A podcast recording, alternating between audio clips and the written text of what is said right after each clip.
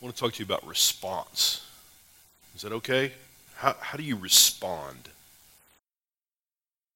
What I mean by that is you've all heard the gospel, I would think. You've all heard the good news, right? You're going to hear it again this morning. You are a sinner. You're in need of a Savior. Can you turn this down just a little bit? Maybe it's the monitors, maybe it's something, but you're a sinner. You're in need of a Savior. Savior's Jesus Christ. And He loves you more, more, more than you could ever imagine. Right? He knows you from the inside out. He knows everything about you, right? And He loves you anyway. That's the gospel. Some of you responded to the gospel. Some of you perhaps have not responded to the gospel. You're still holding out, if you will. How do you respond? Some of you have been asked to serve in the church. You'll notice that in our bulletin from week to week, we have certain needs that we we talk about Sunday school, or we talk about somebody running the video, or somebody running the audio, or perhaps somebody uh, singing up here with a worship team, or providing the gifts that we that we give. You've been asked to serve. How, how do you respond? Some of you have responded really well. Some of you are still holding out. You, you've been asked to serve the community, to reach out to the community.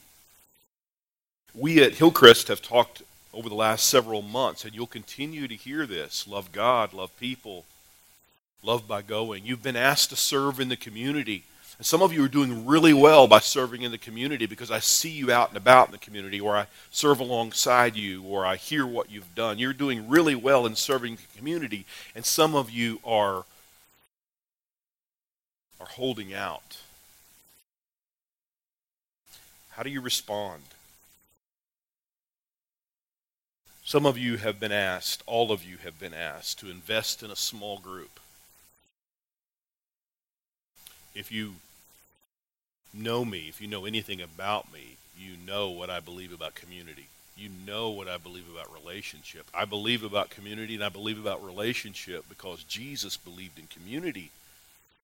Jesus believed in relationship. You've been asked to invest in a small group. That means that you care for one another, that you care for somebody else and allow them to care about you. You've been at, and some of you are really good You've responded really well about investing in a small group. And some of you are holding out. How do you respond when you're offended by somebody? That's a choice we have to make as well, right? When somebody offends me, I have a choice to make of whether I go to that person, the Matthew 18 thing, and I say, you know, you've hurt, you've hurt me. Let's let's make amends. Let's let's restore. Let's restore this relationship. Let's let's get back on the right track. Some of you do that really. Not not many of you do that really well. Right? Not many of us do that really well. We don't want to have those awkward conversations. But the fact of the matter is, is we're told to have those awkward conversations sometimes. We're told that relationship, that community is so important. You know, those times where I've done that, where I've been offended or I've been the one who's offended somebody else, and I go to that person and I try to make amends. God has blessed that. God has, as awkward as that situation is, and and through time, God has allowed that relationship to be restored. Some of you know what I'm talking about. Some of you don't know what I'm talking about because you're still holding out. You know what the word says, but it's so uncomfortable that we don't ever go that route, right? Some of you have heard sermon after sermon after sermon, and then there's that small, still voice that we call the Holy Spirit speaking to you that something needs to change, something needs to change, you need to do something, you don't need to do that. And some of you have repented and changed. And some of you are holding out. How do you respond? Some of you have received grace. Some of you have received grace. Some of you have received grace, but you're slow to give grace. You're slow to give grace. We've been talking about Jonah. Quick to receive grace, right? Slow to give grace. How do you respond? This morning, I want to talk to you about responding not just in the Easter season, not just on a Passover Sunday, a Palm Sunday, not just at a time where you feel really spiritual or really emotional, but for the entirety of our lives, how do you respond? Because you know you have choice after choice after choice after choice after choice, not just on a Sunday, not just something that's seasonal, but God loves us so much that the gospel is just as true the week after Easter as it is on Easter or the week before Easter. This, this, this should change our lives. How do you respond? In Matthew chapter 9, verse 36, I think it's right up here when he, when Jesus saw the crowds. You remember when Jesus was talking? People would gather around. We've talked about this in recent weeks, Hillcrest, where they would hang on every word, right? They wanted to hear what Jesus had to say. I used the illustration of Jesus pulling a rabbit out of a hat, right? They wanted to see what Jesus was going to do next. You might remember that he fed 5,000 men, plus women and children. They, they gathered because they wanted to see what Jesus, they had heard about the rabbi from Nazareth who, right, who taught like nobody else taught. Who spoke as one with authority, right? Nobody like that. No Sadducees, no Pharisees, no other rabbi like that. They recognized there was a difference about Jesus, and Jesus began to recognize all the crowds, and I'm sure the 12 apostles recognized the same crowds, right? This text here says when Jesus saw the crowds, when Jesus saw the people gathering around, he had compassion for them.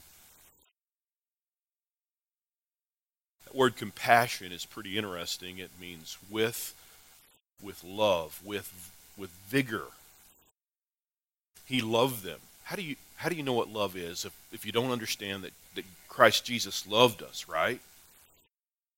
That's what the text says. We, this is how we know what love is that God, God Himself, God in the flesh loved us. God had compassion for you if you've heard the gospel, if you've responded to the gospel, if you're not just a person that's trying to slide into heaven, but if you're actually a follower of Jesus Christ, right? You do as Jesus does. You have compassion. Or do you? Have you responded? He had compassion for them. Why? Because they were harassed, they were helpless.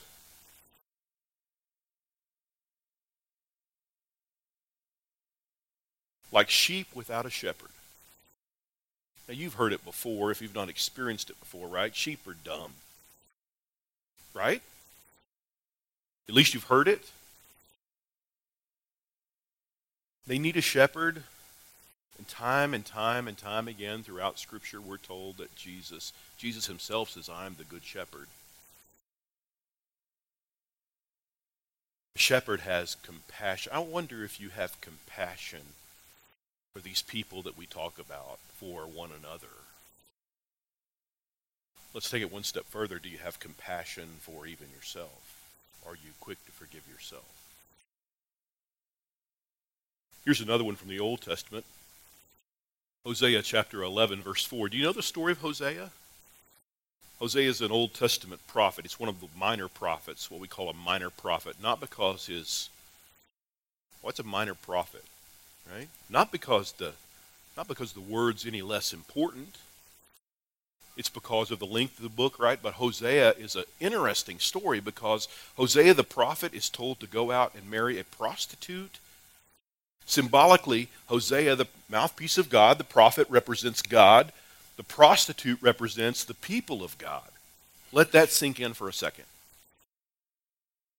You got it?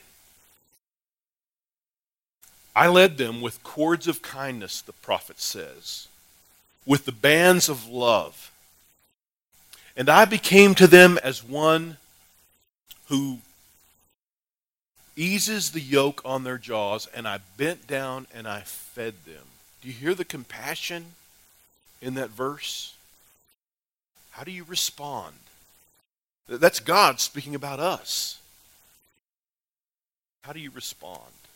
How, how, about this one from the Gospel of Luke? You guys know the story, the prodigal son, right?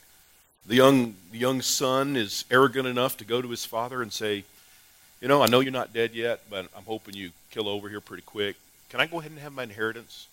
That's my paraphrase, but you know what you know what's going on, right?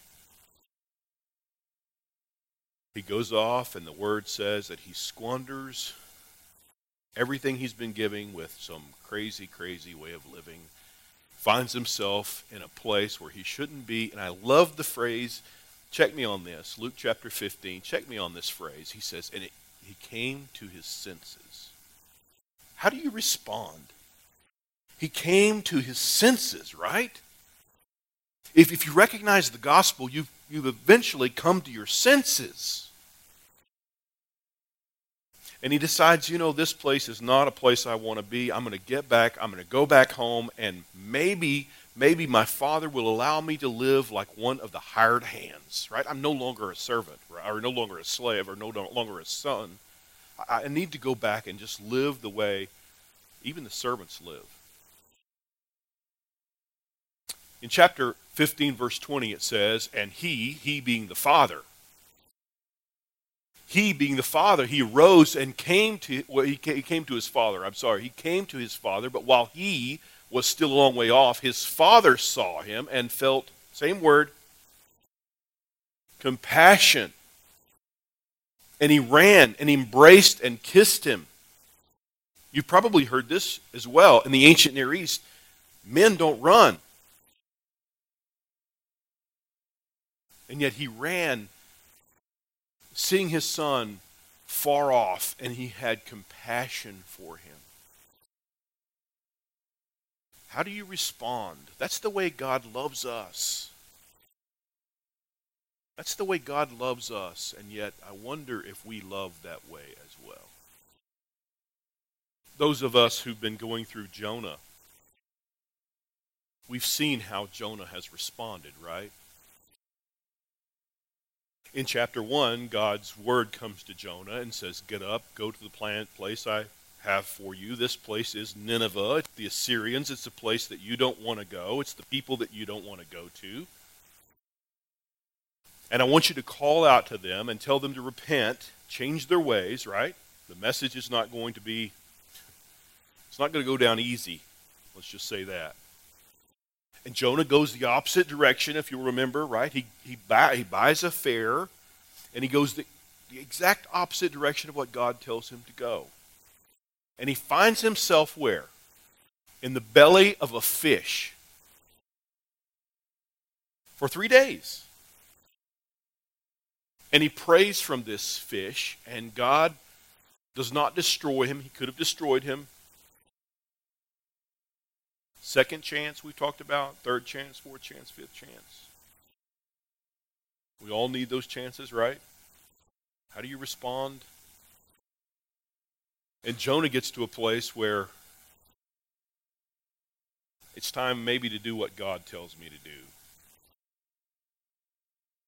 The fish is caused to vomit Jonah up on the land, and Jonah's given a second chance, and he goes to the Assyrians, he goes to Nineveh, and he preaches to this large city, 120,000 people. He preaches to this large city of repent, repent, repent. Sound like a easy message to take?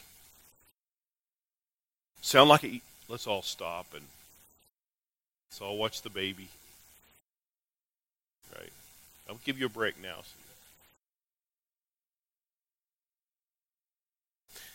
It's not an easy message that Jonah has to give, right? And we've talked church. Sometimes the message that we're told to give is not an easy message to give. But it's still not my message. If you were here last week, right? It's still not my message. It's still not your message. It's God's message, right? Right? And God will choose whether he gives grace to those people or not give grace to those people. Right?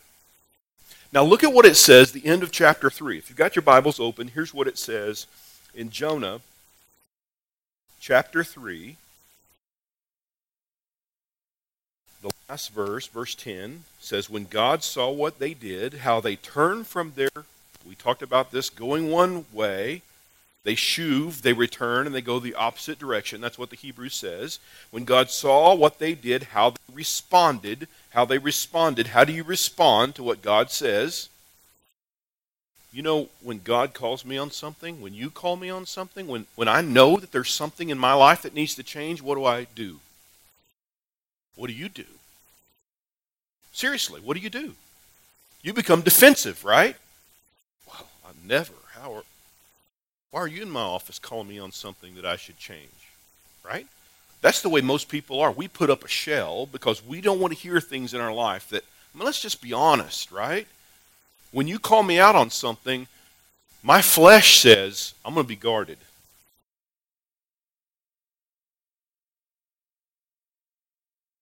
And Jonah has the same response when God calls him out on something. And you got to think the Assyrians, the Ninevites probably would have the same response. But notice notice they're quick, just like the sailors in chapter 1. The, the sailors, by the way, are the ones crying out to God, not Jonah, not the prophet. The sailors, the pagans, the unbelievers are crying out to Yahweh. Irony. Here, the Assyrians, it says, when he saw how they did, how they turned from their evil way, God relented on the disaster he said he would do to them, and he did not do it. That sounds like good news, right? Altar call, Billy Graham, right? You've seen the video where Billy Graham says, okay, start playing the piano, and people flock. And he says, come on, come on from the top, come on. And he, and he waits and he waits, and there are people just flooding the aisles coming down. That's kind of the same way this happens, right? Jonah's got to be excited because he's preached the gospel message and he said, Repent, repent, repent. God will not destroy you if you turn from your wicked ways. And they do so, and Jonah's excited, right? Praise God, Jonah's excited, right? But it displeased Jonah. What?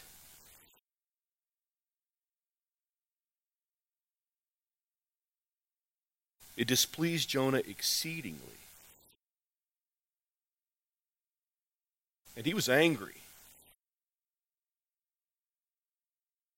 You know what, church? It's easy for us to gather every Sunday morning, every Wednesday night, every Thursday night, every time that we gather and we say, we're going to be about loving God. How do we love God? With all our heart, with all our soul, with all our strength, with all our mind. We're going to be about loving people. How do we love people? By loving people the way God loves us. We're going to be about loving by going. It's easy to say those words, right? Much harder to put those things into practice. You remember the conversation we've had about, Lord, who's my neighbor? It's easy for me to love people over at Town Creek. They're easy to love, right? Right? These two ladies right here, they're easy to love. I promise you, they're easy to love. Right? You know people like that. And then there are also people that are harder, much more difficult to love. Again, it's not my message, it's God's message. I don't get a choice of who I love and who I don't love. I don't get a choice of who my neighbor is and who my neighbor is not. God just tells me to love. God just tells me to love. God just tells me to give grace. Why would Jonah be so angry, so bitter? Why would it displease Jonah when God's message is heard?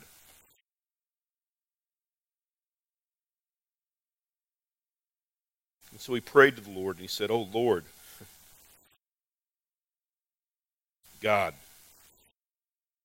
is this not what I said? Is this not the reason I went down, bought the fare, and went the opposite direction? Is this not what I said when I was yet in my country? This is why I made haste to go the opposite direction. This is why I was in a hurry to go different place than where you've called me to be. What is Jonah doing? Jonah's playing himself as God, right? Jonah's going Jonah is so arrogant. Jonah is so prideful to say I know better than God. Have you done that before? Yes, you've done that before. I've done that before. It never turns out well. Jonah's honest enough here, at least, in the prayer to say, This is exactly, this is exactly, this is exactly why I went the opposite direction. I Jonah, are you loving your brother? Jonah, are you good about giving grace? Jonah, you preach a message on Sunday, but how are you doing on Monday? Or Tuesday, or Wednesday, or or when it's not the Easter season, Jonah. This is why I made haste to flee to Tarshish, for I knew that you're a gracious God and merciful, slow to anger and abounding in steadfast love, and relenting from disaster. If you haven't picked up on this by now, Jonah is quoting Scripture from the Pentateuch. He already knows in Exodus chapter 34, 6 and 7, that's exactly what Moses says. Jonah is so arrogant to quote Scripture back to God, describing who God is. Does that strike anybody else as strange? We, I know you are. I've experienced it in my life. I've seen it in the papers. I've seen it on TV. You're a gracious God. You're slow to anger.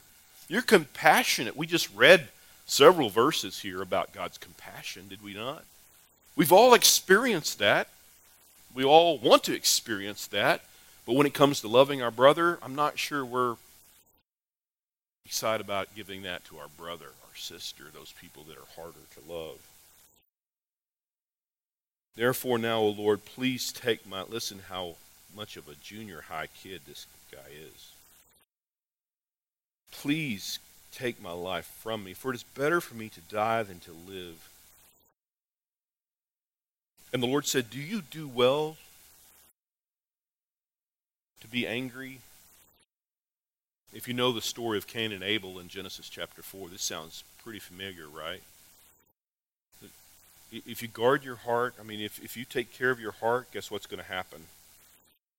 Um, sounds pretty similar to me. But Jonah went out of the city and he sat down to the east of the city. He made a booth for himself. A booth is this just a lean to, basically a lean to. And he sits under this, this booth, right? He sets it under it in the shade till he could see what would become of the city. Now, the Lord God, now I've prayed and I've told God why I'm not happy about what God has done, and now I'm expecting God to fulfill my every wish. Again, how arrogant, how prideful is that way of thinking? But the Lord God appointed a plan and made it come up over Jonah. Remember the fish? The fish is not just about it's not punishment. Could we say the fish in the book of Jonah is about a time of reflection? Right? It's a good time to refocus on why are you doing what you're doing? Is this about you, Jonah, or is this about God? And eventually, after three days in the fish, you figure out, hey, it's about God. Right? The fish is also a time of grace. He could have destroyed Jonah right away, and yet he didn't. Right? Here, he goes out and he's arrogant enough to make a lean to, make a place where he's going to hang out and watch in his mind, God destroy the Assyrians, God destroy the Ninevites, God destroy the pagans. That's what Jonah's hoping for. It's almost like, get him, God, get him, right?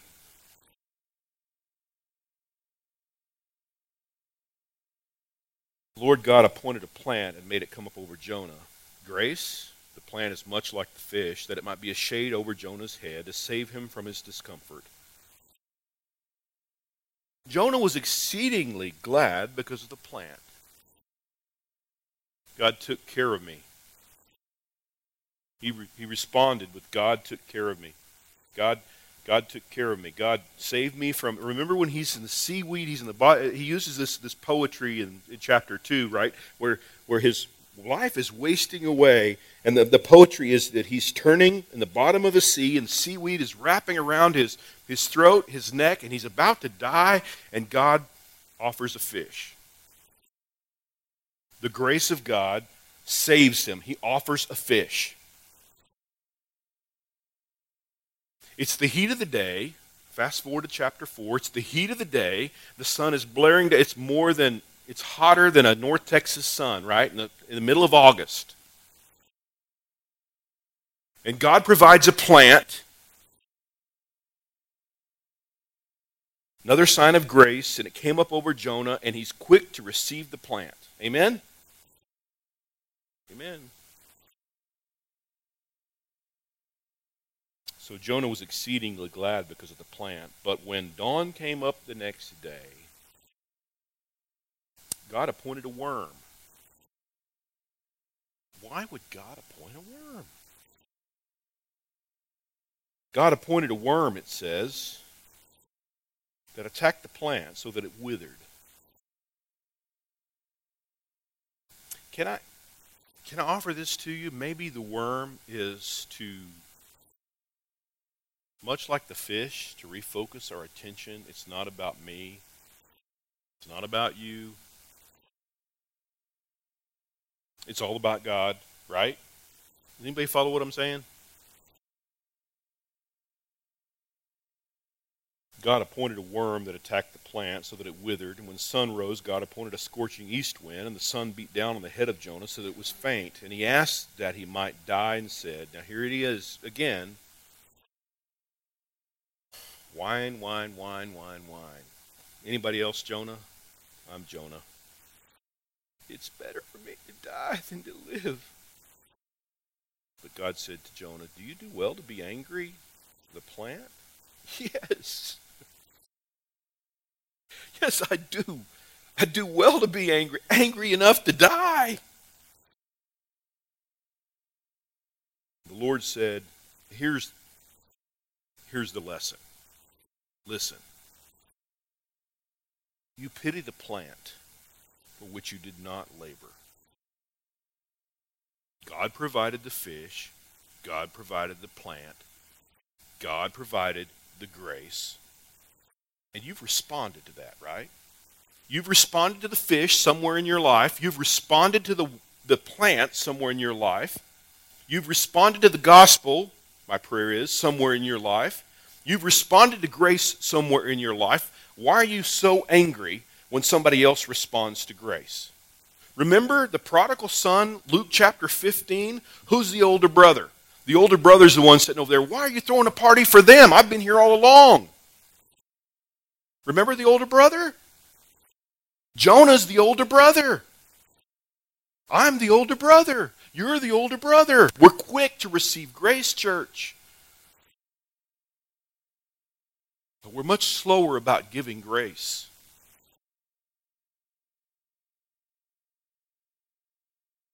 You didn't make the plant grow, which came into being in a night and perished in a night. And should I not pity Nineveh?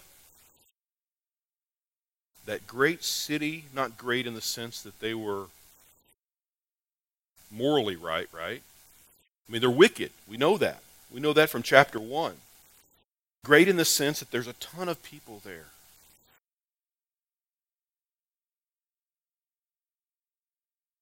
There are more than 120,000 persons who do not know their right hand from their left. Remember what we read about when Jesus had compassion for them because they were like sheep without a shepherd. They were lost. They had no idea they were lost.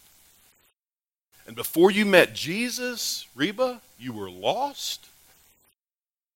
And before you met Jesus, Christian, you were lost. Before you received the gospel, how you were lost, right? You get the idea?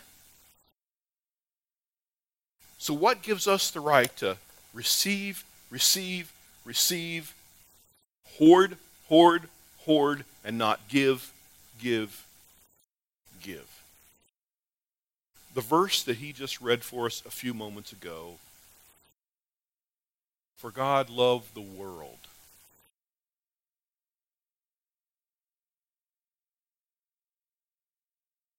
For God so loved people like me. That's the way most of us read that, right? Right? For God so loved the world.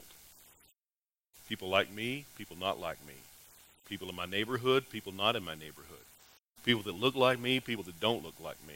People that dress like me, people that don't dress like me. People that talk like me, people that don't talk like me. For God so loved the world, the cosmos. For God so loved did you read the end of the, t- the, the verse? Chapter 4? Even the cattle. You realize God's in the business of restoring all things? All things? What does all mean? All. That's what it means. It means all. Right? God's in the business of restoration. Why do we limit the gospel? The, the gospel is so much greater than we can ever imagine. This is the gospel even in the Old Testament book of Jonah. God loves you so much. God loves you so much. And not just you, but the entire world that he sent his son. That whosoever believes will not perish, but will have life eternal. Life to the full. So, why are you Jonah? Why are you angry?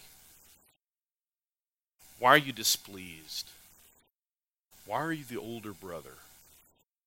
When you receive and you receive and you receive, you respond to the gospel, you respond to grace, you respond to love, but you're slow about re- anybody else responding. If we're really about loving God, church, if we're really about loving our brother, if we're really about loving by going, let us be about those things. Let us not, let us not, let us not be accused of, of hypocrisy. Do you understand what I'm saying? Let's be followers of Jesus Christ. Be doers of the word, James says, and not just hearers of the word. Let's pray.